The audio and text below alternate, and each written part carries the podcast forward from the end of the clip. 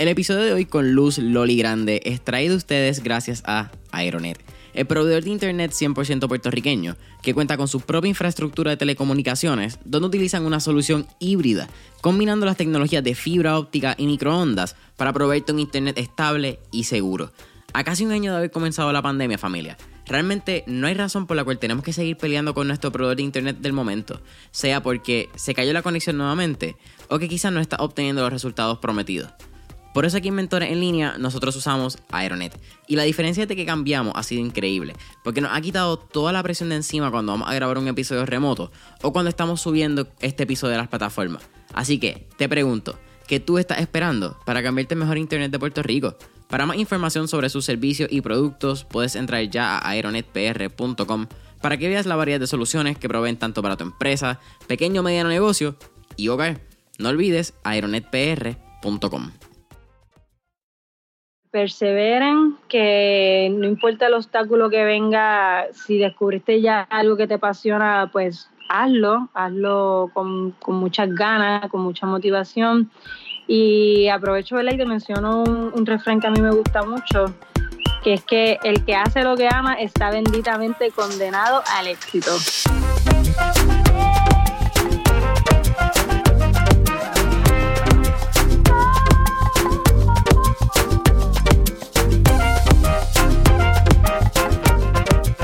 La que hay, familia. Mi nombre es Jason Ramos y bienvenido a Mentores en Línea, un podcast donde hablamos con los empresarios e influencers responsables por las marcas más destacadas, para que así conozcas quiénes son tus mentores en línea.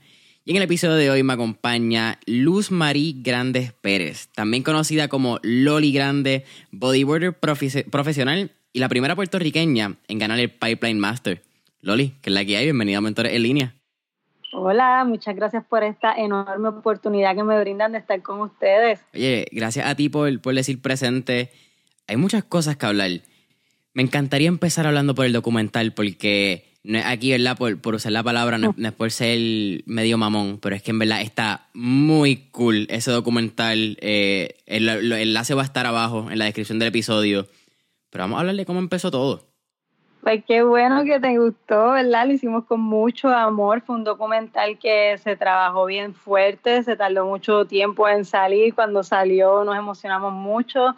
Comenzó entre una historia en una mesa de personas soñadoras que estaban diciendo que querían llevar un mensaje y comunicar de una manera distinta, ¿verdad? Esto es un deporte no tradicional que no se conoce mucho y a través de este deporte se pueden lograr muchas cosas que tampoco se conocía mucho. Esto es un deporte que sirve para terapia, para ayudar a muchas personas y cambiar ciertos contextos que existen en algunos lugares. Es una tremenda herramienta y vehículo para llegarle a las personas. Y entonces eso fue lo que quisimos hacer a través de ese documental, ¿verdad? De poder inspirar y motivar a las personas llevando un mensaje audiovisual. Fuimos, después de salir de esa mesa de personas soñadoras, fuimos a buscar la ayuda, a tocar muchas puertas, personas se nos unieron, ayudaron a que se realizara, tocamos puertas con otros atletas alrededor del mundo que también estaban haciendo esta misión, ¿verdad?, y visión de querer transformar vidas a través del deporte.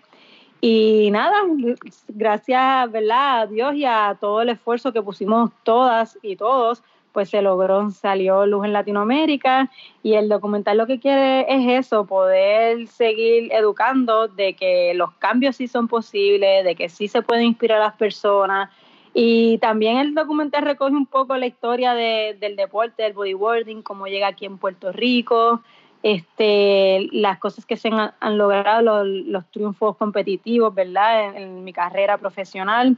Es como que toda esa mezcla de cómo yo conocí el deporte, de dónde viene toda esta pasión, de dónde viene la transformación de no quedarme solamente en traer triunfos a Puerto Rico a través de las competencias, sino de también hacer trabajo social, que para mí, ¿verdad?, como lo estábamos hablando antes de comenzar, es lo más importante que se debe hacer a través del deporte, transformar y ir a las comunidades y devolver. Mira, cuéntame un poquito, tú misma mencionaste lo que es ese inicio tuyo en este deporte no tradicional. Pero tengo entendido que tú coges tu primera ola como a los 12, 13 años. Sí, a los 13 años yo... Mira, yo te como viste en el documental, yo era una niña súper inquieta. Y mi madre, para poder canalizar las energías de una niña inquieta, me metí al mundo de los deportes. Y yo, no es hasta que llego a los 13 años, que estoy en una playa así, las nenas viendo las olas, los compañeros, ¿verdad?, los hombres metiéndose al agua, y yo súper inquieta, no pudiéndome quedar en la orilla así tranquila, quería estar adentro también en el agua. Y me puse a nadar al lado de ellos, y con una ola primero en la espalda de uno de los que estaban ahí. Nosotros fuimos a janguear, a vacilar a la playa con 13 años, ¿verdad? Y de repente yo siento esa sensación de que, wow, mira esto, qué cool lo que están haciendo, esta energía, lo que transmite el mar. Y para mí eso me atrapó para toda la vida, porque no quiero dejar de hacerlo nunca. Pero ¿tú todavía te recuerdas de ese feeling? Sí, todavía me acuerdo de lo que vi, la experiencia de la visión del agua adentro hacia afuera. Para mí fue otra cosa, los sonidos que escuchaba cuando me hundía debajo del agua, fue muy especial. Pero también yo vengo de una familia donde mi mamá desde muy pequeña me llevaba a la playa. No a bodyboarding, pero sí a familiarizarme. Somos isleños. Tenemos aquí mucha playa y mi mamá como era una manera, ¿verdad?, de poder entretener a sus hijas. Mi madre era una madre soltera que estaba con sus dos nenas en ese momento, pues buscaba alternativas de cómo entretenernos y canalizar, ¿verdad?, disculpa, la energía a mí y de mi hermano. Entonces así es como yo inicio en este mundo de amor al mar, de deporte. Pero a los 13 años, per se, es que sí agarro mi primera ola en la espalda de una persona. Yo era bien flaquita, bien chiquita, le estaba cogiendo la ola en el bus y yo me trepé en su espalda y la agarré. En el documental también hay una presencia bien grande y se menciona desde chiquita, que desde que tú eras chiquita, tú llegas a entrenar, podemos decirlo, ¿verdad? Aunque entrenas eventualmente ya cuando empiezas a entrar a este círculo de la federación, pero aprende cierto nivel de bodyboarding en La Perla. Cuéntame esa experiencia. Entiendo que también fue escondida de tu familia, de tu mamá. ¿Y qué piensa tu mamá cuando se entera que tú estás corriendo en La Perla, sabiendo quizás la malconcepción que tiene La Perla desde afuera? Porque todo el mundo habla de La Perla y probablemente la mitad de la gente actually ha ido a conocer lo que es. Sí, sí. Pues mira, yo comencé a entrenar, ¿verdad? Porque mi mamá, como te dije ya, estaba siempre metiéndonos en muchos deportes y actividades para canalizar la energía. Ya yo tenía una cierta disciplina gracias al voleibol y a esos otros deportes que yo lo pude como que montar en el bodyboarding. Porque ya a los 13 años yo estaba jugando voleibol desde bien pequeña. Por ejemplo, desde que tengo 9 años yo estoy en equipo, en selecciones, que ya yo sabía que para ser buena yo tenía que ir 2 o 3 veces a la playa, yo tenía que entrenar, tenía que estirarme, tenía que descansar. Yo tenía esa disciplina, porque cuando yo comencé no existían escuelas de surfing ni de bodyboarding aquí en Puerto Rico. Pero ¿qué pasa? Que ciertamente mi mamá tiene un cierto tipo de miedo, porque mi mamá no sabe nadar, ¿verdad? Y eso para ella era como que mi hija está yendo sola a la playa, ¿qué yo voy a hacer para protegerla? Y ella trató, ¿verdad?, de cierto sentido como enamorarme en otros deportes, decirme, pero mira, ¿por qué no haces este deporte? ¿Por qué no haces el otro? Como madre protectora, al fin, ¿verdad?, tan chulas que son nuestras madres que nos cuidan y nos protegen. Pero ese día que yo monté en la espalda de esa persona y después que yo salí y me compré mi tabla, para mí fue una pasión y me atrapó tanto el mar, de verdad, que yo no había forma de cómo a mí ya me sacaran del mar. Entonces mi madre pues poco a poco lo fue entendiendo y después ella se convirtió en la más que me apoyaba, pero ese principio sí fue bien fuerte y fue bien poder educar a mi familia, a mi comunidad, a la escuela, de que este era lo que a mí me apasionaba. Y de las personas, de ese corillo y todas las personas que yo empecé a ir a que me monté en la espalda, había gente de La Perla. Entonces ahí ellos están muy formados en mi principio, porque ahí es que yo estoy practicando. Mis principios son ahí. Yo quiero ir 3 veces en semana a La Perla a practicar. Y entonces, como tú dices, ciertamente, ¿verdad?, hay ese falso concepto de que es una comunidad que pasan cosas que pasan en todas partes de Puerto Rico, pero lo recalcan mucho ahí en esa comunidad. Y pues sí, pues en un momento dado, pues mi familia se preocupó, no solo no solo mi mamá, mi familia entera se preocupaba y yo me escapaba, o sea, me llevaba las cosas a la escuela, salía de la escuela, agarraba guagua, llegaba hasta La Perla y ahí mi mamá me iba a buscar hasta allá. Y fue como que ese inicio fue un poco duro porque pues también yo estaba en plena juventud, que los jóvenes somos, tenemos nuestro momento de querer como que escucha mi voz, ya no quiero que me des instrucciones, no me dirijas, yo quiero tomar mi rumbo, mi camino. Y eso, pues, los adultos tenemos que aprender a validarlo, de que los jóvenes tienen, ¿verdad?, su momento de tomar decisiones. Pero después mi mamá como que lo vio, lo aceptó, lo reconoció y ella le encanta que lo que hacemos en La Perla, le encantaba que yo estuviera allí. Al principio fue difícil por el tema de que, de que ella no sabe nadar y yo estaba en un deporte que no se conoce. Entonces todo fue un poco difícil, pero ya después, pues, somos una comunidad, ya mi mamá conoce a la gente de allí, los que me recibieron. Yo tuve una persona que casi me adoptó en La Perla, que se convirtió en mi mamá, se llama Annie, y ella me iba a buscar allá en su casa, y Annie me hacía trencitas, y ella veía cómo la comunidad realmente me abrazó, ¿verdad?, esta persona, esta niña de 13 años que está comenzando este deporte, y ella vio que yo realmente estaba protegida allí, que eso es, como tú dices, un falso concepto que están creando de la comunidad. Pero sí, ciertamente en un principio fue difícil, ya después pues las aguas fueron calmándose. Mi consejo que yo le doy a la gente, ¿verdad?, es que es importante saber que los principios pueden ser fuertes, pero cuando tú demuestras perseverancia, demuestras que lo que te apasiona es algo muy grande para ti, la gente después comienza a entenderlo y a validarlo y apoyarlo, porque lo van a respetar, pero eso depende del respeto y la perseverancia que tú le pongas primero, para que después las personas puedan, ¿verdad?, validar y entender lo que sí estaba pasando en tu corazón. ¿Cómo empiezas a competir ya en el circuito de la federación? Porque como te estás mencionando, y creo que podemos decirlo, esta es mi opinión, ¿verdad?, tú eres de las pioneras en el deporte de bodyboarding en la categoría de mujeres en la isla. Entiendo que no había muchas cuando tú empezaste. Y también creo que hables del estilo de vida en este deporte, cuando vas a competir, ya eres un atleta, sea surfer, bodyboarder, quizás podemos incluir un poco del skateboarding, porque son como que estos tres deportes que están bien relacionados con la jodera, con la marihuana, quizás con salir, pero hay unas disciplinas, como tú estabas mencionando antes, y hay ciertos habilidades que hay que tener, yo creo, y esa disciplina yo creo que se ve bien marcada cuando tú eres un atleta que compite, versus quizás cuando eres un atleta profesional que no compite. Quizás puede ser un Dylan Graves, que pues él corre un poco más de olas, crea un poco más de contenido, está un poco más orientado a ese lifestyle. Ok, pues yo comencé en el mundo de la competencia porque una persona que sale en el documental, Aníbal Santiago, me ve en una playa, yo estoy visitando así los contes de la federación, y él, yo vengo de una familia que realmente pues no tenía presupuesto ni fondos para poder vaquearme, como quien dice, los costos de las competencias. Y yo le expliqué eso a él, como que me dijo, mira, pero ¿por qué tú no te metes? Si estás aquí, vienes aquí, estás practicando y lo estás haciendo bien, ¿por qué no te metes en los eventos? Y yo le expliqué pues mi situación y él me dijo, pues mira, eso no va a ser un problema más para ti, tú ven y yo te voy a apoyar. Él para ese entonces tenía una tienda y ese fue mi primer auspiciador de toda la vida.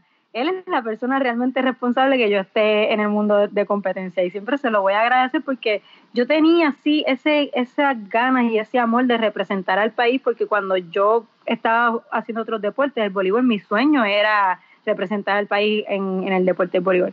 Pero él es el que realmente me introduce en el mundo de la competencia y una vez ya él me introduce, yo digo, pues esto yo no lo voy a hacer como hobby, no, esto es algo que voy a hacer serio porque yo quiero llegar a representar al país en este deporte.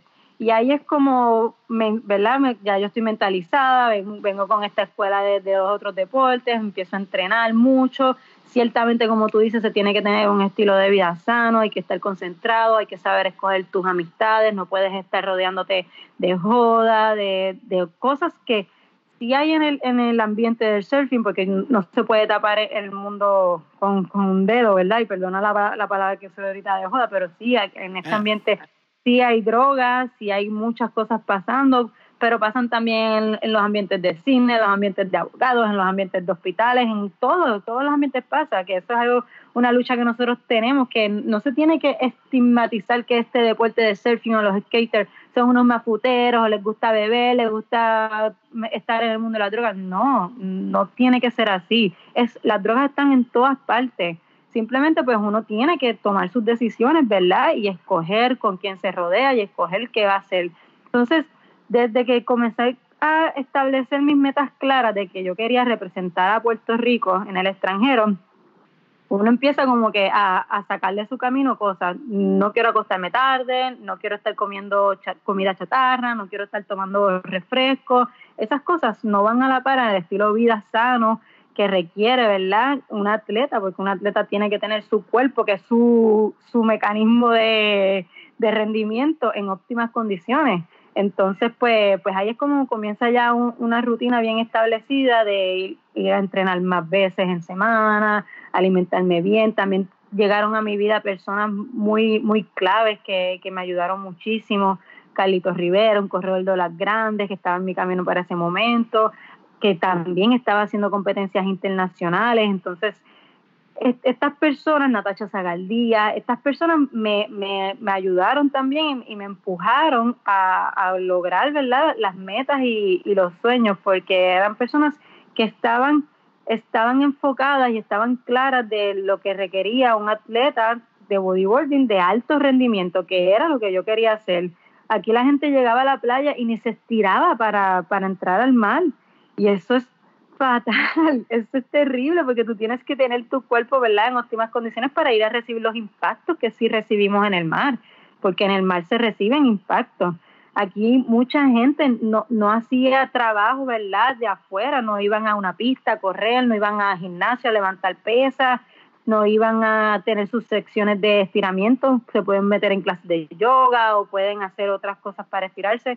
Y entonces eso no lo veíamos, pero poco a poco pues nosotros fuimos creando como que esa conciencia, y gracias a que, ¿verdad?, estaba el círculo de personas que tenían ese estilo y esas ganas de echar el deporte hacia adelante, pues se fue cambiando como que el giro de la bola del bodyboarding, porque cambió de verse tanto así como está este mundo de drogas y de joda, a un mundo, no, esto es un mundo sano, esto es un mundo que saca gente de las calles, esto es un mundo que te conecta con la naturaleza, que crea ciudadanos sensibles con los animales, con la protección del medio ambiente, y eso poco a poco pues se ha ido cambiando, pero sí, tristemente, como tú dices, ha habido ese falso concepto de que aquí esto es pura joda y puro vacilón, no verlo como algo profesional y algo que trae buenas noticias al país.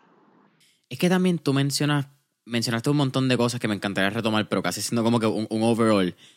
Al ser un deporte no tradicional, donde siempre yo creo que se ha visto pues, en la playa, pues la gente piensa que como que, no, ellos están ahí pasando el rato, pasándola bien, están disfrutando. Pero es bien fácil decir eso, y tú trajiste lo que es el tema, quizás, mira, y es totalmente cierto, las drogas están en todos los círculos. La diferencia es que cuando alguien con chaqueta y corbata se lo pone, nadie dice nada. Pero como están en la playa, de momento tienes pelo largo, no estás recortado, los tatuajes que quizás pueden tener, pues entonces es como que, no, pues ellos son los malos. Y eso es bien fácil hacerlo. Sí, sí. Y qué bueno que tú traes esto, porque realmente a mí misma me ha pasado muchísimas veces que subo fotos en competencia. Ay, qué buena vida, estás en la playa tú. Y mira, gracias a Dios sí, es una buena vida, estoy en la playa. Pero es bien sacrificado también estar allí, o sea, para poder llegar a esa playa a competir o viajar el mundo. Hay mucho trabajo tras bastidores que nadie sabe. Hay lágrimas, hay mucha sangre también, porque nos damos con piedras, nos damos con cosas, nos pelamos los pies de tanto remar, alzando pesas nos guayamos o sea, nos salen callos en las manos. Hay mucho, mucho trabajo, y es cuesta arriba, nada más conseguir los fondos para llegar ahí. O sea, no es como que, estás allá de vacaciones. Es bien cuesta arriba. O sea, hay muchas frustraciones, hay muchos no antes de poder llegar a un sí. Y entonces eso la gente no lo ve. La gente lo que ve es, esta está allí en la playa, qué buena vida, cogiendo sol, playita, esto. Pues, hermano, qué suerte que mi oficina, ¿verdad? Que la oficina de nosotros, nuestra cancha, sea así, sea la playa. Qué bendición y qué bueno, pero realmente es bien sacrificado también. Tú mencionaste que sangran y que se dan y que se guayan, mano. Para mí fue bien impresionante ver la toma que es Babi Quiñones quien habla en el documental cuando tú estás en Chile, que no me acuerdo la competencia, que tiene un canal que él le explica como de un pie, dos pies para entrar y salir del mar. Arica. Y entiendo... ¿Cómo se llama? Arica. Pues entiendo que tú hiciste un rollover que salió mal y terminaste rolling over en las piedras al fin y al cabo. Literal. Yo estaba metida en mi chip de querer pasar el hit y querer, yo estoy representando a Puerto Rico, yo tengo que dar lo mejor de mí, que eso es lo que pasa por mi mente cuando yo estoy en un hit. Yo digo, yo tengo que dar lo mejor de mí porque yo aquí no estoy yo nada más, aquí está Puerto Rico, yo estoy representando a un país. Entonces yo hice un rolo buscando hacer los puntos, buscando pasar el hit, traté de darlo todo. Y en realidad no era una sección para hacer un rolo, pero como ya yo había seleccionado ya esa hora, pues quería exprimirla y sacarle el jugo lo más posible. Y da la mala pata que sí, exactamente di todo, así por todas las piedras. Me guayé todos los dedos, se me rompió el buggy, me di bien duro, que estuve días así caminando con mucho dolor, poniéndome hielo. Pero gracias a Dios la meta se cumplió, que fue que pasé el hit. Wow, entiendo que esa competencia la ganaste también. Sí, esa la ganamos, porque la ganaste tú, la gané yo, la ganó Puerto Rico. Yeah. Mira, cuéntame también un poquito más que estabas hablando de lo que es el sacrificio de ser un atleta de alto rendimiento en este deporte no tradicional, que a la misma vez, cuando hablamos de deporte no tradicional, hay que mencionar que no hay un acceso a capital, a auspiciadores, a muchas cosas que podemos hablar, y esto es un tema súper profundo, yo creo. Pero ¿cómo fue esa primera competencia que Loli sale de Puerto Rico a competir internacionalmente? ¿Y cuál fue? Pipeline en Hawái fue mi primer evento internacional. ¡Wow! ¿El mismo que gana? Sí, el que tú también ganaste. So, tú me estás diciendo, qué loco, Loli. La primera competencia internacional en el 2009, entonces, es el Pipeline Master que ganas. No, sí, esa es la primera competencia internacional de circuito profesional. ¿Cuál es la diferencia en circuito? Hay un circuito que no es profesional que... Hay otro circuito, sí, y yo por muchos años estuve participando de varios circuitos, estuve participando del circuito de Estados Unidos, circuito de latinoamericanos, participé de algunas paradas del circuito europeo, pero dentro de esos circuitos hay un circuito también que es el circuito profesional. Y ahí es donde se reúnen las corredoras pues más grandes, las que están buscando pues poder hacer su dinerito a través de esas competencias, y van corredoras muy buenas. La diferencia en general es, hay también campeonatos mundiales, los ISA Games, no sé si sabes cuáles son, que compiten por medallas. La diferencia es que, mira, en el circuito de Estados Unidos pues compiten varias de Estados Unidos. En el de Europa están en el profesional, pues van de todas partes hacia reunirse para poder agarrar pues el pote de dinero para poder seguir siendo profesional y seguir compitiendo. El episodio con Loli continúa en menos de un minuto, pero antes quiero hablarte de nuestro auspiciador Diet Home, la compañía número 1 de dietas personalizadas que se adaptan a tu presupuesto con comidas frescas y no congeladas. La maravilla de Diet Home, familia, es que aparte de traerte la comida fresca y el delivery que tienen en todo Puerto Rico, Diet Home también se asegura de que puedas tener un estilo de alimentación saludable y balanceado. A mí en lo personal me encanta, porque tengo la oportunidad de probar combinaciones de alimentos y platos que nunca probaría si no fuese porque Diet Home lo hace posible. Aparte de que la comida, en mi opinión, ¿verdad?, está durísima. Y si tú sigues estos próximos 5 pasos, tú también puedes comenzar tu nuevo estilo de alimentación hoy, familia. Número 1, entra a diethomepr.net o baja su aplicación en el App Store. 2, elige el plan de tu preferencia. 3, dale checkout y completa tu orden. 4, espera en la comodidad de tu hogar u oficina mientras Diet Home hace tu entrega. Y número 5, disfruta de la fresca y rica comida que Diet Home tiene para ti. Para más información, entra ya a diethomepr.net o llama al 787-754-5616.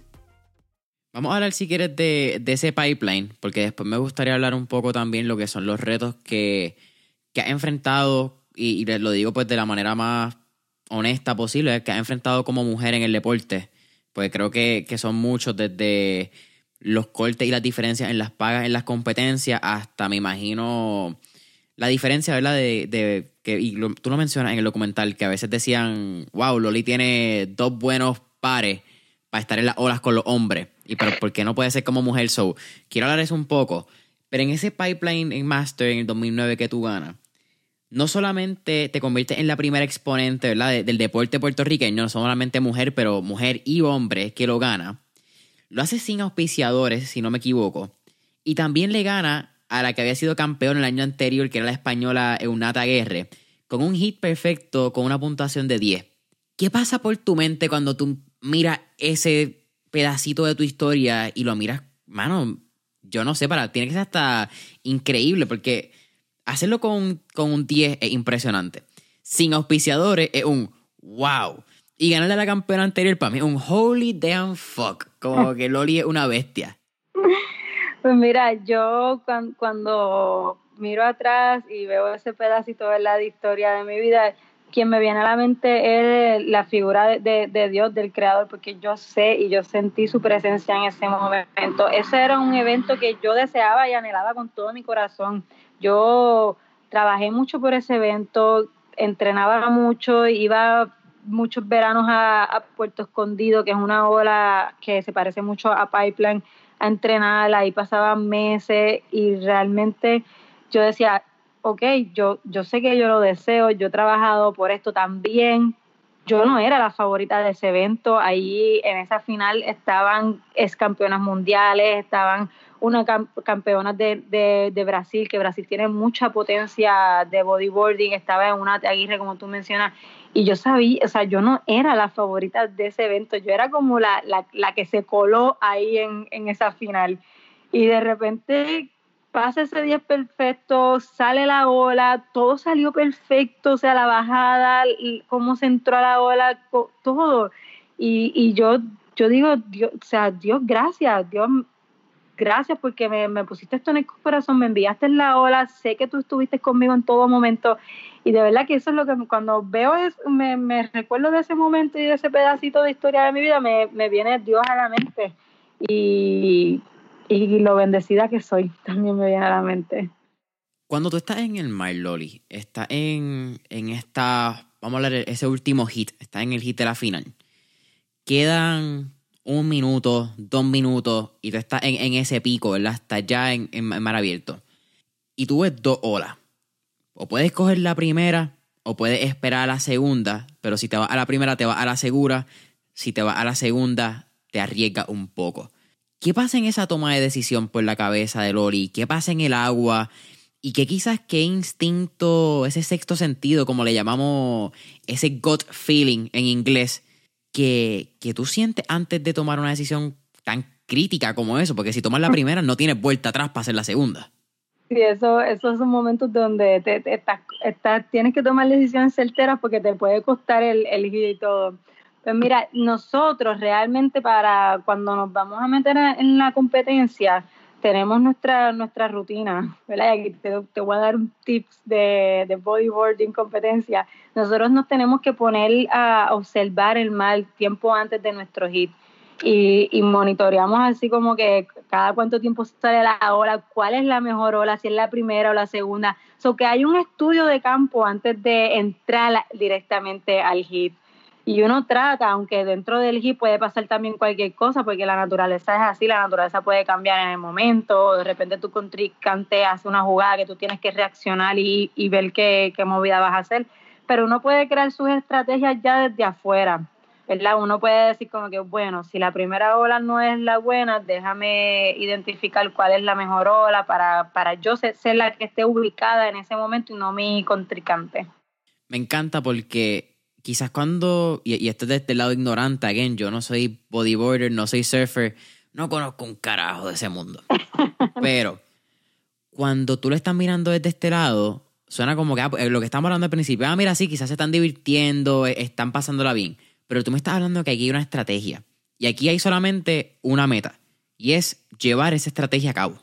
Y pasar el hit. La estrategia es No ir pensando como que en ganar el evento. Obviamente uno como competidora quiere ganar el evento, pero tú tienes que ir creando tu estrategia hit por hit, o sea, evento por evento. si me toca ahora mi evento, pues yo tengo que enfocarme y dar el máximo en esos 20 minutos que nos dan en competencia, y después pues paso al otro hit y busco cuál es la estrategia del próximo hit, porque el mar es muy cambiante, las contrincantes con las que tú compites también van a ser diferentes, que nosotros también tenemos que estudiar y saber con quién nos toca. Porque, por ejemplo, si yo sé que a mí me toca una corredora de olas que es buena en olas izquierdas y yo soy mejor en derecha, pues yo trato de que, o sea, crear una estrategia de que ella no coja tantas olas izquierdas. Si sé que está ella en una posición de que me puede pasar a mí en mis hits. ¿Me entiendes lo que te explico? O sea, a nosotros nos van diciendo las puntuaciones de nuestras olas. Agarramos una ola y nos dicen las puntuaciones. Si yo sé que la corredora que le faltan pocos puntos por pasarme a mí es muy buena en izquierda, yo voy a hacer todo lo posible porque ella no agarre izquierda para que no haga los puntos y me pase. Pienso que todo es más complejo de decir de lo que parece. Como tú dices, la gente se cree que es meternos ahí y disfrutar. Ese es el free surfing, el surfing libre, que los que van a recrearse y a divertirse y a conectar con otras, que es muy válido y es muy bueno también. A mí ese es el más que me encanta. A mí la competencia, yo tengo mis problemas con la competencia, lo hago porque me encanta representar al país y sé que detrás de cada triunfo hay algo que tiene peso, ¿verdad? Y puedo traerle como que un triunfo a mi gente, pero el free surfing, el surfing libre es mucho más libre literalmente. O sea, tú te sientes ahí como tranquilo, sin estar con tanta presión. Ya cuando estás en una competencia hay muchas presiones que hacen que se pierda un poco la esencia de conectarte y disfrutar solamente esa libertad. No, aquí tú tienes que crear tu estrategia y tienes que ser bien puntual y bien profesional. Tienes que entrenar y todo, y tú lo mencionas. Y qué cool, porque yo creo que poca gente sabe el nivel de competencia y cuán serio es. Y voy a mencionar los tres deportes again porque creo que es súper pertinente para los tres, tanto para bodyboarding, para el surfing como para el skateboard. La gente ve a un Nigel Houston, que es yo creo que el corredor número 1 en skateboarding, y lo ve todo tatuado, lo ve que se pasa quizá en motora, pero es un tipo que está en la calle corriendo, un tipo que entrena físicamente, es un tipo que probablemente no jode tanto como se ve en Instagram. Es bien fácil tú poner 2 fotos pasándola bien, pero no estás contando los malos ratos, las amanecidas, cuando te caes y te lastimas, el proceso de recovery. Tú actualmente estás en un proceso de recovery, si no me equivoco, de un hombro. Sí, de un codo. Tengo un codito malo. Ya, gracias a Dios, está mejorando. Ya estoy yendo poco a poco a la playa, pero sí, estoy en un proceso de recovery. Todavía estoy en terapia, recibiendo terapia. Y sí, como tú dices, no se ponen estas cosas muy a menudo en las redes sociales. Yo me rajaba la cabeza el año pasado y no lo puse porque me pareció un poco como fuerte. Pero estas cosas pasan. Sí, estas cosas pasan y la gente no lo ve, se cree que, mira, están tatuados, están ahí vacilando, están viviendo. No, para tú poder traer resultados y tú poder ser bueno en algo, como en todo en la vida, o sea, tú tienes que trabajar, o sea, tienes que trabajar fuerte y duro y dedicarte y concentrarte. Nosotros, hay muchos atletas que tienen que ir hasta psicólogos y todo, porque necesitas tener como que tu mente bien clara a la hora de ir a la competencia.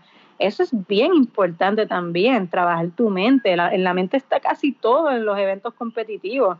Y eso, o sea, la gente no tiene ni idea todo el trabajo que se tiene que hacer. Tienes que ir a terapias, tienes que ir a entrenar, no solamente ir a correr, pulmones, esto, no, es que tú tienes que cuidarte también todo tu cuerpo, tienes que atender los masajes, todas esas cosas que podrá sonar como que, mira, le están dando masaje, qué rico. No, los masajes de los atletas no son ricos. Los masajes están ahí rompiendo nudos y uno sale gritando literal, o sea, porque te están soltando cosas que duelen, no es como un masaje de relajarte. Y eso la gente no lo ve, o sea, mucha gente no lo ve, porque sí hay gente que sí lo valora y lo ve, pero la mayoría de las veces no lo ven. Y pues, son muchas de las cosas que nosotros tenemos que enfrentar. Y más que nada eso, porque yo creo que los atletas que sí tienen un propósito y quieren hacerlo y lo hacen con mucho amor, lo hacen feliz, no lo ven como, ay, este es un súper sacrificio, no, porque lo hacen con pasión. Pero a veces duele, ¿verdad? Incomoda que la gente como que, está esperando solamente el resultado. Si no están trayendo como que, ya no está trayendo primer lugar, o ya no está llegando a la finalista, se quedan como que, ya no sirve. No, o sea, hay muchas cosas pasando y eso en verdad es lo que yo creo que el atleta también le puede incomodar o no conseguir los fondos para ir a representar y ir a una competencia. Eso también al atleta le puede como incomodar mucho. Quiero hablar de lo que es en ese mismo 2009, cuando tú regresas de Pipeline, que empiezas el evento de bodyboarding en La Perla. Pero ya que mencionaste nuevamente lo que son los gastos y lo difícil que es realmente conseguir estos fondos para viajar y ser un atleta full time en un deporte no tradicional, te quiero hacer la pregunta, Loli, de qué podemos hacer, quizás nosotros como ciudadanos, escuchas que tienen compañía, la industria privada, que quizás no está tan ligada al deporte, en términos de que no son una marca de ropa, entiendo que tú estabas pisada por Hurley, sí. Hurley Puerto Rico. Okay. Sí. Qué bueno que dije la que no era y no metí la pata. Esas son las metidas de patas que siempre pasan. Tengo el apoyo de Hurley, tengo el apoyo de Cocos, tengo el apoyo de un surf shop también de Rincón que es muy bueno, Surf Town. La marca de bodyboard, de hotboard también me está apoyando. Pero sí, es cuesta arriba conseguir ayuda. Hace muchos años yo tuve que salir de la industria esa de surfing, como tú dices, y tocar puertas en otras industrias que no fueran solamente surfing, porque realmente no se estaba recibiendo el apoyo. Te querían dar solamente mercancía, y con mercancía uno no puede ir a... No vive. País. Uno no vive con mercancía. Poco, exacto. Si quieren resultado y quieren que uno, como lo dice Evaristo muy bien en el documental, si quieres el resultado de un atleta y quieres que el atleta te mencione cuando está en el podio, pues apóyalo completamente. No cuando te toquen la puerta, no digas que no, y peor aún, hay industrias que utilizan el surfing. Tú los ves poniendo la tabla en el anuncio de X, porque no quiero, ¿verdad?, comprometer nada, pero en el anuncio de X ponen la tabla, ponen a la joven caminando en la playa, utilizan la imagen del surfing o del skater, que eso también se ve en el mundo de la patineta, y de repente no estás apoyando el deporte para nada. Estás utilizando ese lifestyle, ese estilo de vida, pero no estás invirtiendo en el deporte, no estás apoyando a los atletas reales. Estás cogiendo modelitos de industrias de esta industria de comerciales y cosas, coges esos modelos, pero no apoyas al atleta. Pon un atleta en el anuncio y dale, apóyalo para que pueda ir a representar el país. O sea, que todo fuera tan bonito si realmente apoyaras bien y no estuvieras utilizando el estilo de vida para sacar adelante tu proyecto, tu marca. Y by the way, un fuerte shout out y abrazo a Evaristo Mercedes si por casualidad está escuchando este episodio. Gracias siempre por el apoyo que mostraste en los tiempos pasados de las patinetas. Yo creo que todavía tengo una camisa que de Ruca que Evaristo me regaló, por ahí tiene que estar. Uh-huh. Mira, cuéntame un poco entonces, ahora sí entrando, lo que es bodyboarding La Perla, en La Perla, que lo haces en el 2009 cuando regresas de Pipeline Master. Y creo que quizás conectamos entonces con lo que es la experiencia del documental de encontrar personas en tu misma industria que compiten al igual que tú, que ven esta misión y esta responsabilidad de no es solamente competir y no es solamente brindar mérito al país y a uno mismo, ¿verdad? Porque al fin y al cabo ganar se siente bien, ganar saca endorfinas del cerebro y te sientes súper pompeado. Pero ustedes han creado una misión más allá, una visión y en el caso de Bodyboarding La Perla, de conectar, yo creo, el deporte con la naturaleza, con la mente, de crear conciencia en tres aspectos que quizás no se hablan, y hablando quizás un poco más de lo que hicieron en Perú, que lo hicieron con niños de educación especial, es el término correcto, lo hicieron en Brasil. Me encanta que, entiendo que habla un poquito de portugués, pero también habla, que vos hablas muy poco, pero entonces también tiene un poco de español combinado. Hay una mezcla de dinámicas tan y tan cool. Argentina también estuvieron en La Plata, en Mar de Plata, ¿eh? Mar de Plata, sí. So, cuéntame si quieres un poquito más de cómo nace Bodyboarding La Perla y vamos a seguir por ahí con el documental. Ok, pues mira, ese evento nace porque cuando yo, ¿verdad?, representando a Puerto Rico y todo Puerto Rico gana en Pipeline en el 2009, yo me quedé como con un vasito en el corazón. Cuando yo levanté ese trofeo, yo dije, wow, estoy ganando el evento soñado por cualquier corredor de olas en el mundo, que es el Pipeline, porque ese lugar es como bien emblemático. Pipeline es pipe, y de repente me quedo como que, pero es esto nada más es.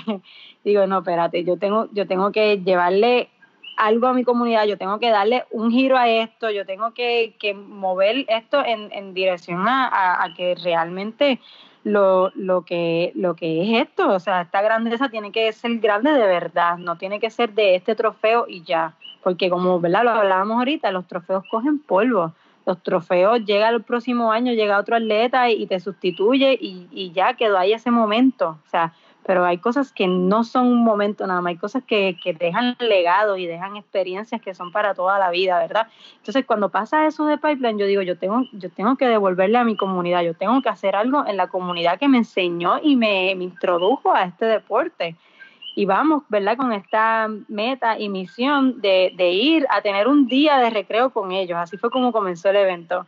Como un día para La Perla, para darles clínica. Ayer fue solamente la clínica de boogie y creo que unos talleres ambientales, porque siempre quisimos como involucrar, ¿verdad?, esa conciencia ambiental. Y todo salió así como que súper del corazón, súper con poca ayuda, movimiento familiar, mi hermana, mi mamá, o sea, todos haciendo así sandwichitos en la casa para darle a los que llegaran. Fue un evento bien bonito, pero bien humilde a la vez, pero fue súper especial. Y así poco a poco, como que ese año nos encantó. O sea, vimos la reacción de la comunidad, vimos la reacción de los niños que decían, pero vas a volver mañana, ven, Missy, por favor, ven. Y para mí fue eso como que, wow, les gustó, qué rico, qué bueno, ellos tienen aquí esta cancha. Entonces, sería una manera muy bonita de cómo sacar a los jóvenes y a los niños de la calle, porque pueden entretenerse aquí, ¿verdad?, en su mar. Y nos quedamos con eso después de ese primer evento. Nos quedamos con ganas de más y entonces volvimos el año que viene, ya el próximo año, ¿verdad?, en el 2010, ya con una mente más amplia, queriendo llevarles más cosas. Llevamos otros talleres, si no recuerdo ese año, porque todos los años cambiamos los talleres para llevarles cosas distintas. Llevamos talleres de capoeira, de baile, de música, de varias cositas. Y entonces, después de poder tener esa experiencia en la comunidad y llevarles eso, pues nos quedamos como que, wow, qué satisfactorio es esto, ¿verdad? De poder traerles a las personas herramientas que si no les gusta entrar al mar, si no les gusta, ¿verdad?, los deportes radicales, pues que tengan otras cosas y otras dinámicas que hacer. Lo importante es que ellos tengan como que ese espacio de recreo y ese momento de conectar también con la naturaleza, porque tratábamos siempre, ¿verdad?, de como el nombre después cogió, le dimos otro nombre, en vez de ser bodyboarding en La Perla, le pusimos jornada ecodeportiva. Y así pues se ha quedado. Entonces era como que cada taller involucre algún mensaje medioambiental. Que si el baile tenga que ver con una canción del medio ambiente, que si la capoeira pues te da un movimiento de árbol, esto, lo otro. Y así nos poníamos como creativos para tratar de que los chamaquitos y los jóvenes y todos la pasáramos bien, pero tratando siempre de tener un contenido ambiental.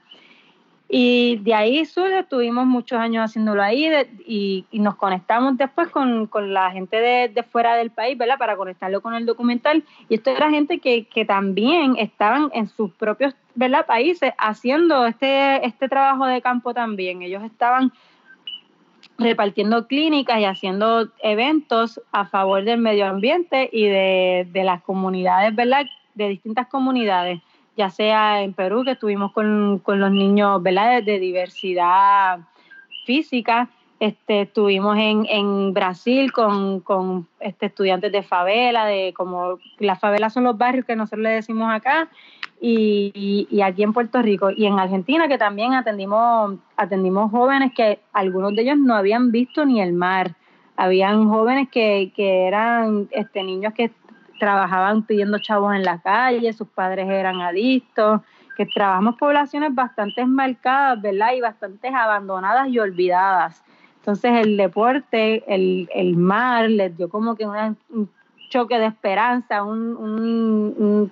refrescarse, ¿verdad? En el mar y llevarles como que estas nuevas opciones y oportunidades que aunque quizás esos países no pudimos nosotros darle un trabajo continuo, ellos allí sí se quedaban, ¿verdad? Con esa responsabilidad de seguir inculcándole, ¿verdad?, valores a través del deporte.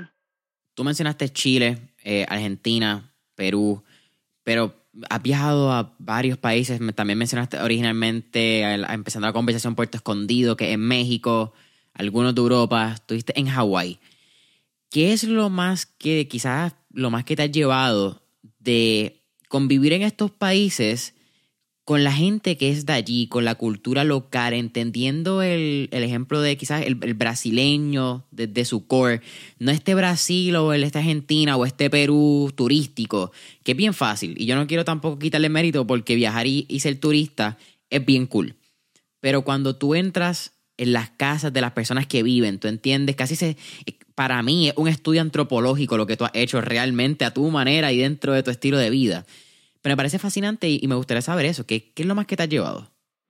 Pues mira, yo me he llevado distintas familias alrededor del mundo porque realmente uno conecta con la esencia de los seres humanos, que es el querer ayudarse, el querer verla acompañarse.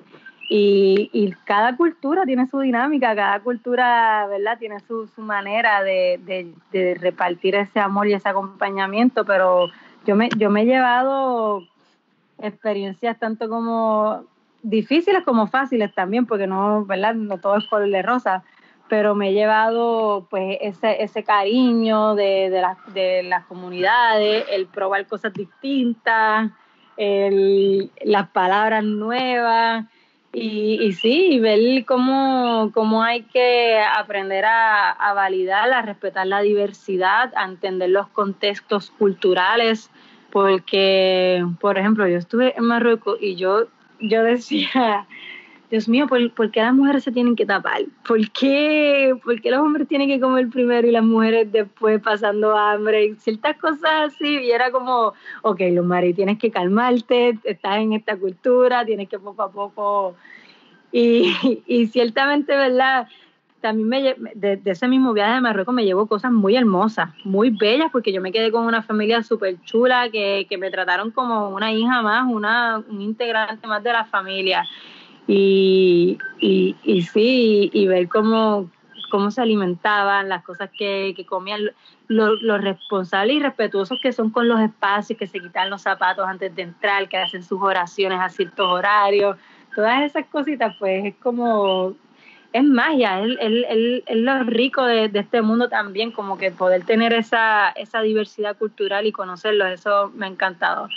Pero contestando tu pregunta, me llevo que en todas las culturas, todas puedan tener un punto de encuentro, que es que no importa, ¿verdad? Y yo tuve esa bendición de en cada país conectar con personas así, que cada persona siempre buscaba, ¿verdad?, en distintos países buscaba la manera de cómo agradar y cómo demostrar como que su amor hacia otro ser, que en este caso pues era yo. Y veo que no importa pues tu raza, tu religión, lo que sea, siempre van a buscar la forma de cómo agradarte y hacerte sentir bien. Eso, los seres humanos somos capaces de eso y lo pude ver de que pasa alrededor del mundo. No quiero chatear mucho más del documental. Hay unas escenas bien lindas en Brasil, creo que es con Gordinho. Es que se llama... Gordinho, sí. Gordinho. Sí. Hay unas escenas muy lindas también en Cusco, cuando están con las mujeres que tejen, que tienen un nombre, no lo sé realmente. No, ahí estoy completamente ineducado, o no educado. Un disparate ahí un poquito.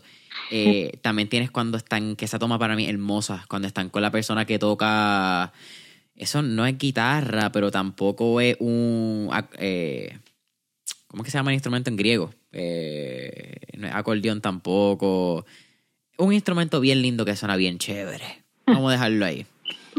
Pero definitivamente hay unas tomas en el documental que bueno, recomiendo a todo el mundo que lo vean. Nuevamente va a estar el enlace para el documental en la descripción. Mi recomendación es que lo vean. Para mí un 10 de 10.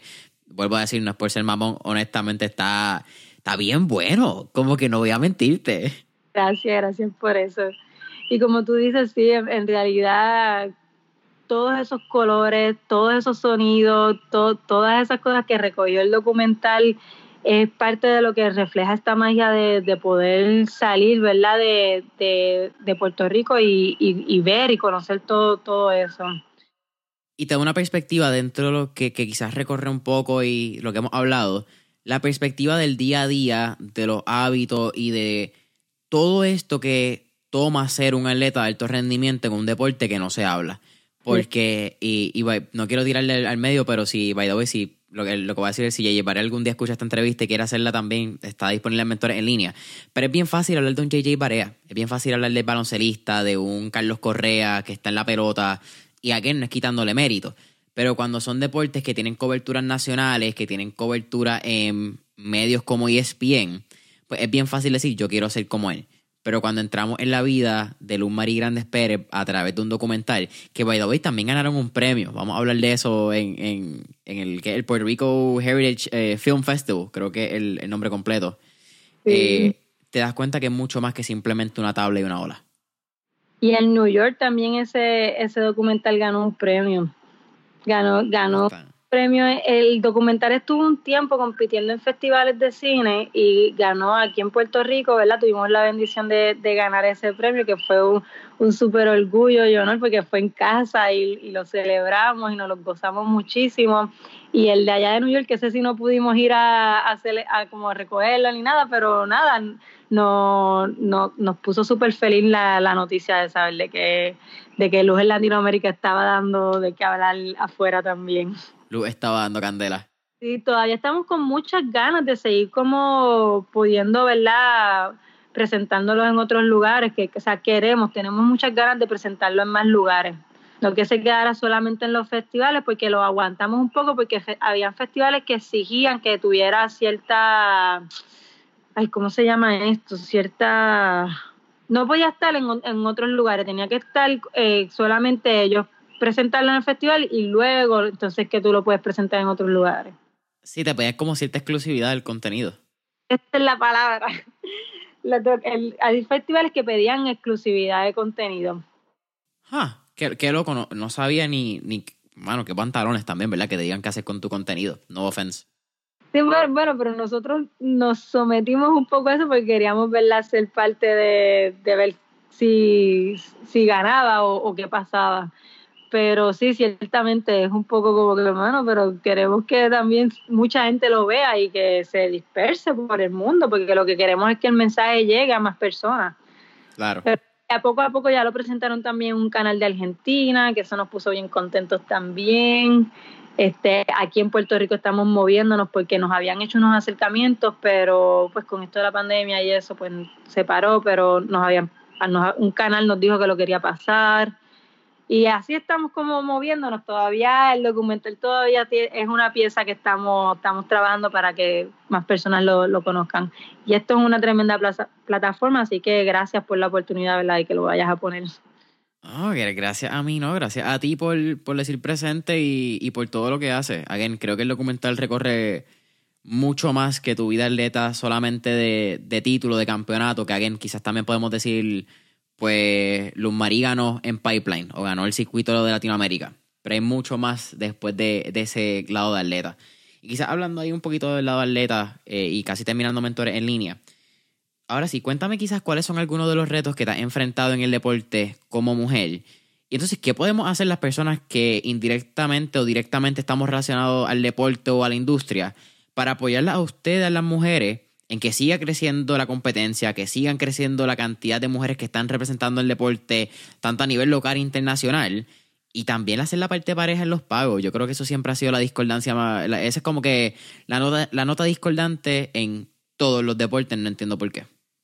Pues mira, si podemos empezar con eso mismo que tú acabas de decir, yo creo que a las mujeres las apoyan mucho, ¿verdad? Y este es uno de los retos que yo he tenido, ¿verdad? Conectando con la pregunta, que eso de la igualdad de salario, o sea, nosotras ya estamos exigiendo, ya están habiendo unos movimientos bastante fuertes que están diciendo, mira, hey, aquí estamos y queremos igualdad, porque no queremos que nosotros tengamos que gastar los mismos chavos en las inscripciones, los mismos chavos en el pasaje, en la estadía, para que cuando lleguemos ahí, que nos ponemos a la misma piedra que está ahí, porque el evento se hace en el mismo lugar, tú me vengas a decir que me vas a pagar a mí menos porque soy mujer y no soy un hombre.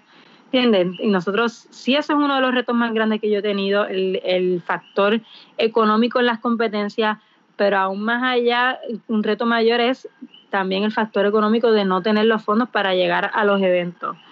Fuera de eso también es un reto muy fuerte y muy grande cómo sexualizan la figura de la mujer en los deportes. Eso es de las cosas que yo le estoy dando más duro, ¿verdad? Y con lo que pueda, porque para mí es súper horrible. Mi deporte es en bikini, en traje baño, y realmente pues expongo partes de mi cuerpo, pero eso no tiene que ser lo que sea noticia, eso no tiene que ser lo que vayan a resaltar en una entrevista, eso no tiene que ser tema de conversación, y sí lo ha sido hasta requisito, en algunos momentos me han dicho, pero tú puedes, en eventos donde yo tengo wetsuit puesto, me van a hacer una entrevista y me dicen, mira, pero tú puedes quitarte el wetsuit para hacerte una foto.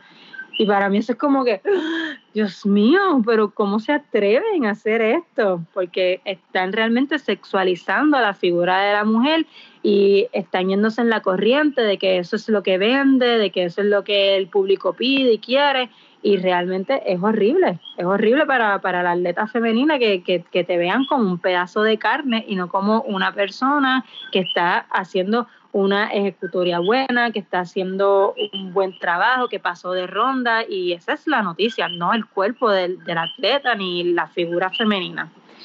Entonces, otro de los retos con los que me he enfrentado es que a veces cuando una mujer hace un truco bueno en este deporte, que no hay casi mujeres, que es un deporte radical, pues le dicen, ah, esa mujer, me han dicho, mira, Loli, eso te quedó como un hombre, eso te quedó bien bueno, ese truco te quedó buenísimo.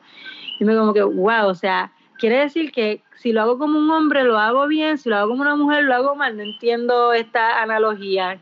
Y es como indirectamente, o directamente, porque ya las mujeres nos dimos cuenta, están minimizando, o sea, nuestro género, lo siguen minimizando. Tienen el estigma de que las mujeres somos delicadas, tenemos que ser femeninas, finas, que no está mal, sí, tenemos que ser finas, tenemos que ser, pero no, si hacemos un truco bueno, radical, no me tienes que decir que lo hice como un hombre, porque no, yo puedo hacer las cosas bien siendo mujer, ¿me entiendes? Y ese es uno de los retos que también con los que he chocado y se sigue chocando, porque igual le dice a un hombre cuando no se atreve a meterse en unas olas grandes, por ejemplo, así que imponen pulmones y mucho entrenamiento. Ay, qué nenita, no te metiste ahí. ¿Entiendes? Y es como que este lenguaje tan violento, porque es violento, nos están minimizando. Y eso se sigue viendo y es un reto que estamos teniendo las mujeres constantemente en el mundo de corredores de olas. Me imagino que también la patineta pasa. Otro... Sí, oye, tú dijiste algo, y disculpa que te interrumpa, en la última parte particularmente del lenguaje, y esto no es tampoco cubriendo quizás la parte del hombre, que quiero hacer ese caveat que no se malinterprete, pero eso es algo que todos los hombres tenemos que empezar a desaprender, y me incluyo, y yo alzo las manos porque yo también peco de eso, cuando... el lenguaje que lo aprendemos a través de la imitación, porque lo aprendemos a través de lo que nuestros papás hablan, nuestras mamás, nuestras generaciones anteriores, pues nosotros tendemos a cargar con esta violencia verbal, como tú mencionas, que quizás al hablarla no parece un modo verbal, ni atacando, ni machista. No, pero cuando vamos al contexto, está ahí, exactamente.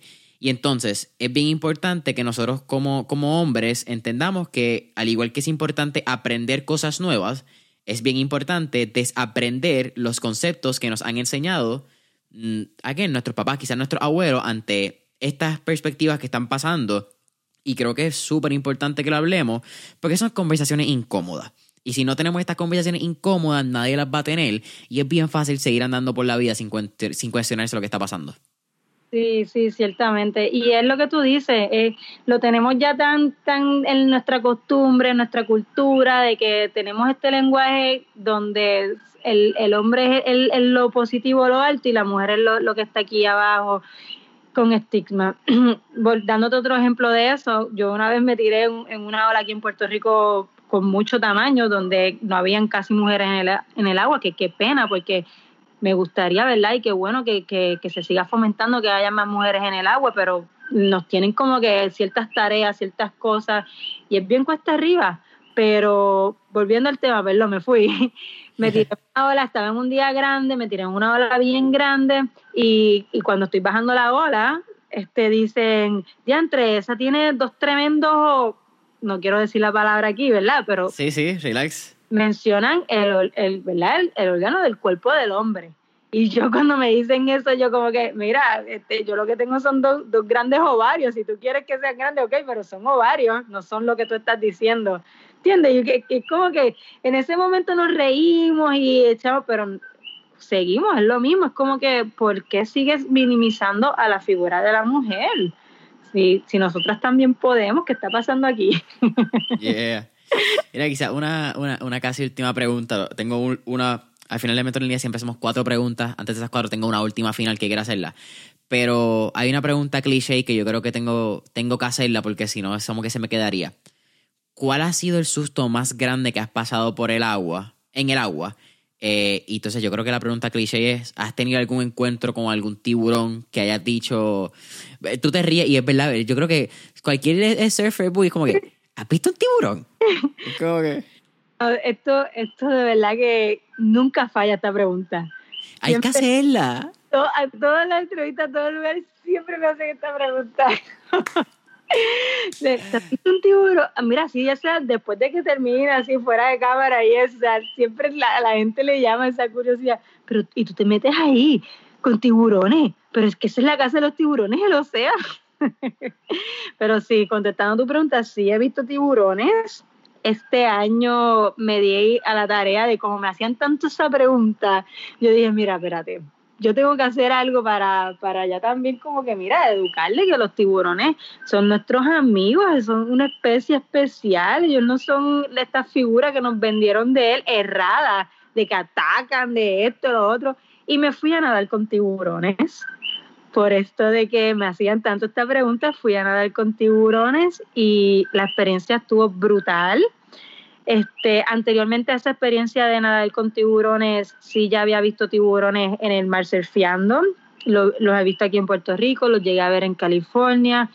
Y en el momento me asustaba porque algunos de ellos los vi más pequeñas, que no tenía tanto conocimiento como ahora de esa especie. Y me asustaba por el hecho de lo mismo que a todo el mundo le asusta, de que nos han educado, de que tienen muchos dientes, de que se llevan los brazos, las piernas de gente, lo cual en verdad es bien poco probable que eso pase. Tenemos más accidentes de carro que ataques de tiburones, entonces no hay por qué tener ese miedo y esa preocupación de que cuando vamos al mar nos podemos encontrar con un tiburón. Cuando yo tuve la experiencia de ir a nadar con ellos, me di cuenta de que en realidad ellos son como perritos, literal, son perros del océano, son súper simpáticos, son como curiosos, se te acercan pero se van, no te molestan mucho tampoco, y es como, Dios mío, qué contrario, cuando tuve la experiencia decía, qué contrario esta experiencia a todo lo que nos bombardean en el mundo de los tiburones. Así que nada, aprovecho, ¿verdad?, este espacio para invitarlos a que conozcan más de los tiburones, lean más de ellos. Es una especie muy importante, muy responsable de mantener el equilibrio de los océanos. Ellos protegen los arrecifes son muy importantes en los océanos, así que vamos a leer más y a educarnos más para que no veamos esa especie como un monstruo, porque no lo son, son animales muy bellos. Me encanta. Y yo te dije, era la pregunta más cliché y más pendeja posible, pero hay que hacerla, hay que cumplir con ese checklist de cliché. No, yo te lo agradezco que lo hayas hecho de verdad, porque de verdad que de tanto hacerlo yo dije, ya te quiero como que la gente ya conozca que realmente son buenos, son muy buenos y sí los he visto. Yeah. Mira, Loli, ahora sí, última pregunta antes de las últimas cuatro, ya finalizando Mentores en Línea. ¿Cuál sería una recomendación que tú le darías a cualquier persona que quizás le interese entrar al agua, le interese entrar al deporte del bodyboarding o del surfing, quizás esa primera playa aquí en Puerto Rico, por irnos un poco más local, cómo perderle el miedo a esas primeras olas? ¿Cuál sería esa recomendación, ese 1, 2, 3 easy step que tú le darías?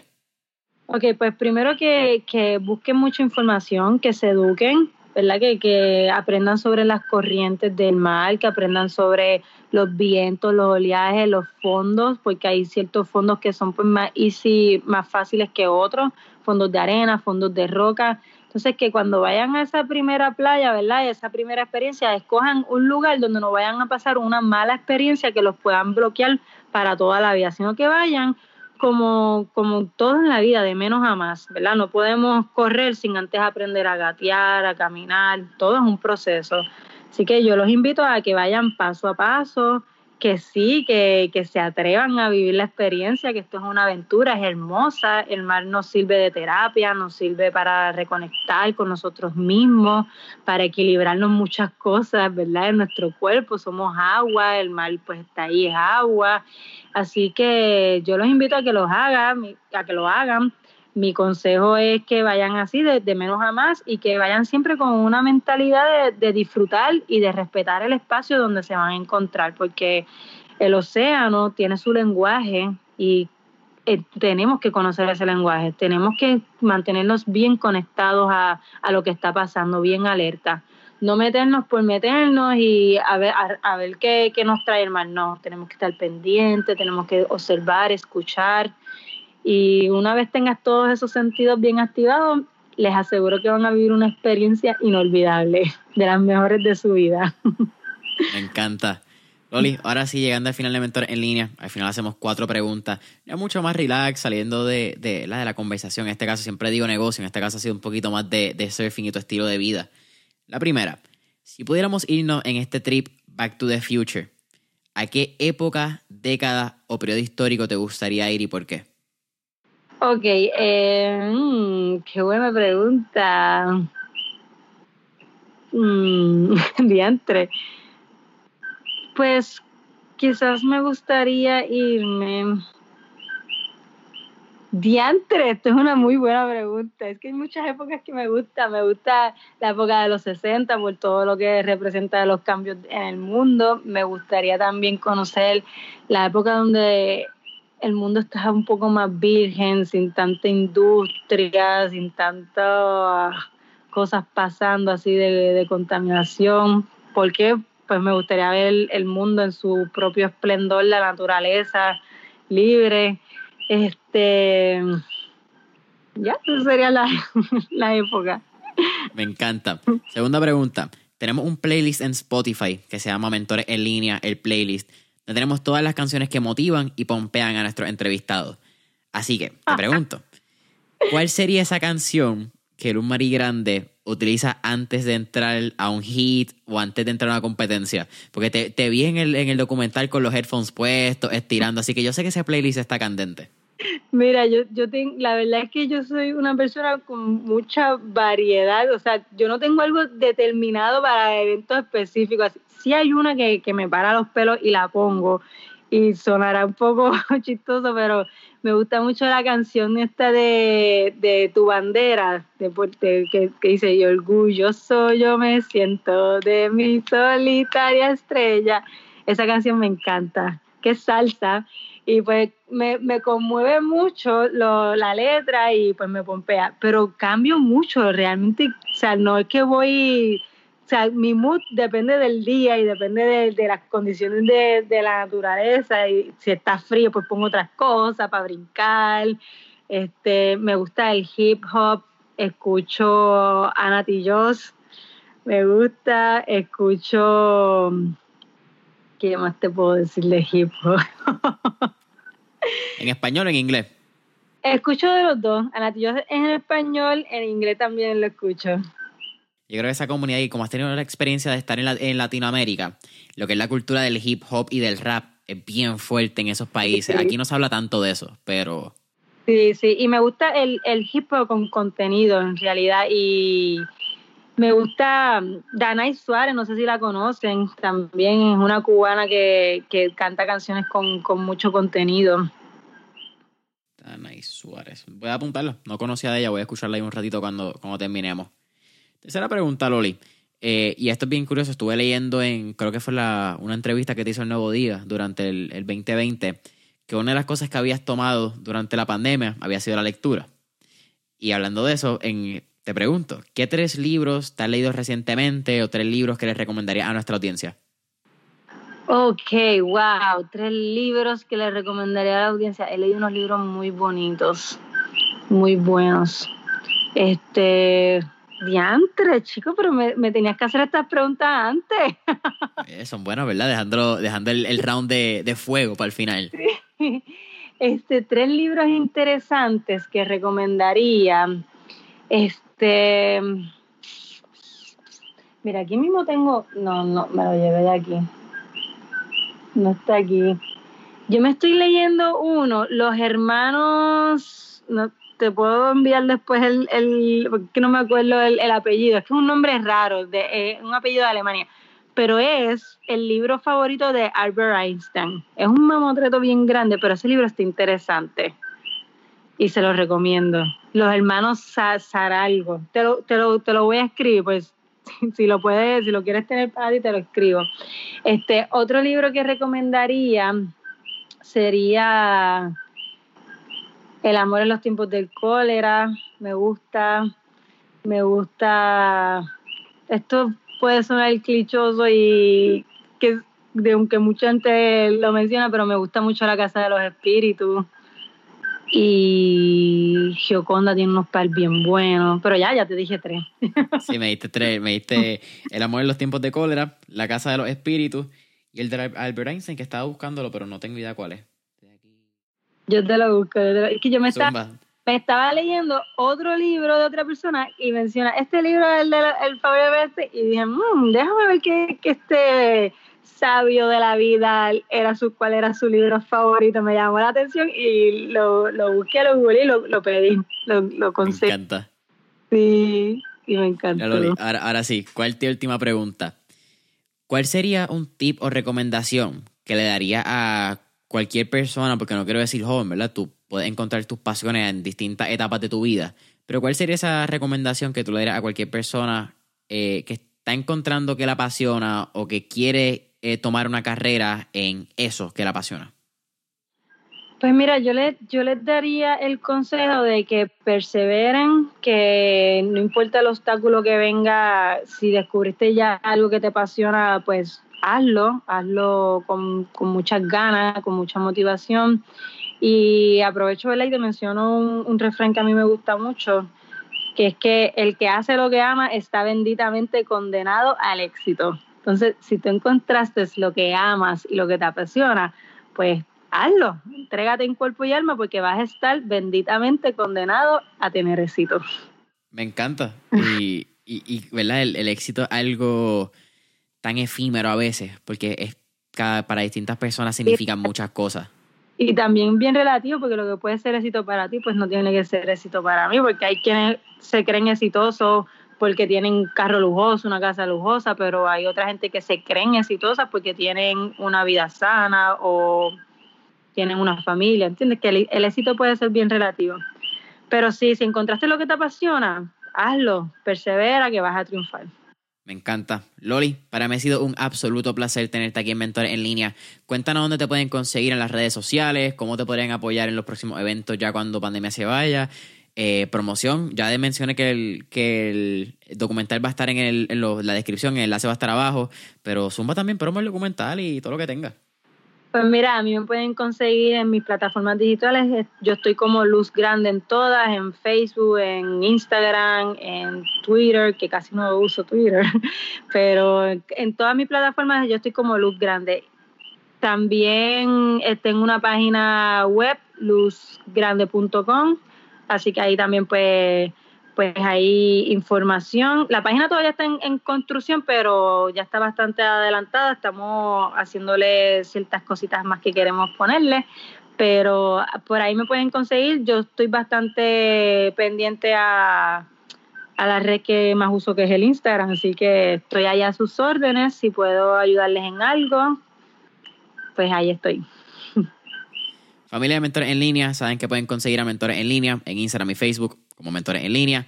Deja 5 estrellitas, deja tu comentario, subscribe en Apple Podcast, follow en Spotify, comparte este episodio cuando lo estés escuchando, taguea Mentores en Línea, Luz Grande. Y Loli, again, para mí ha sido un absoluto placer. Gracias por tu tiempo. Gracias a ti, gracias a ti. He disfrutado mucho esta entrevista, gracias.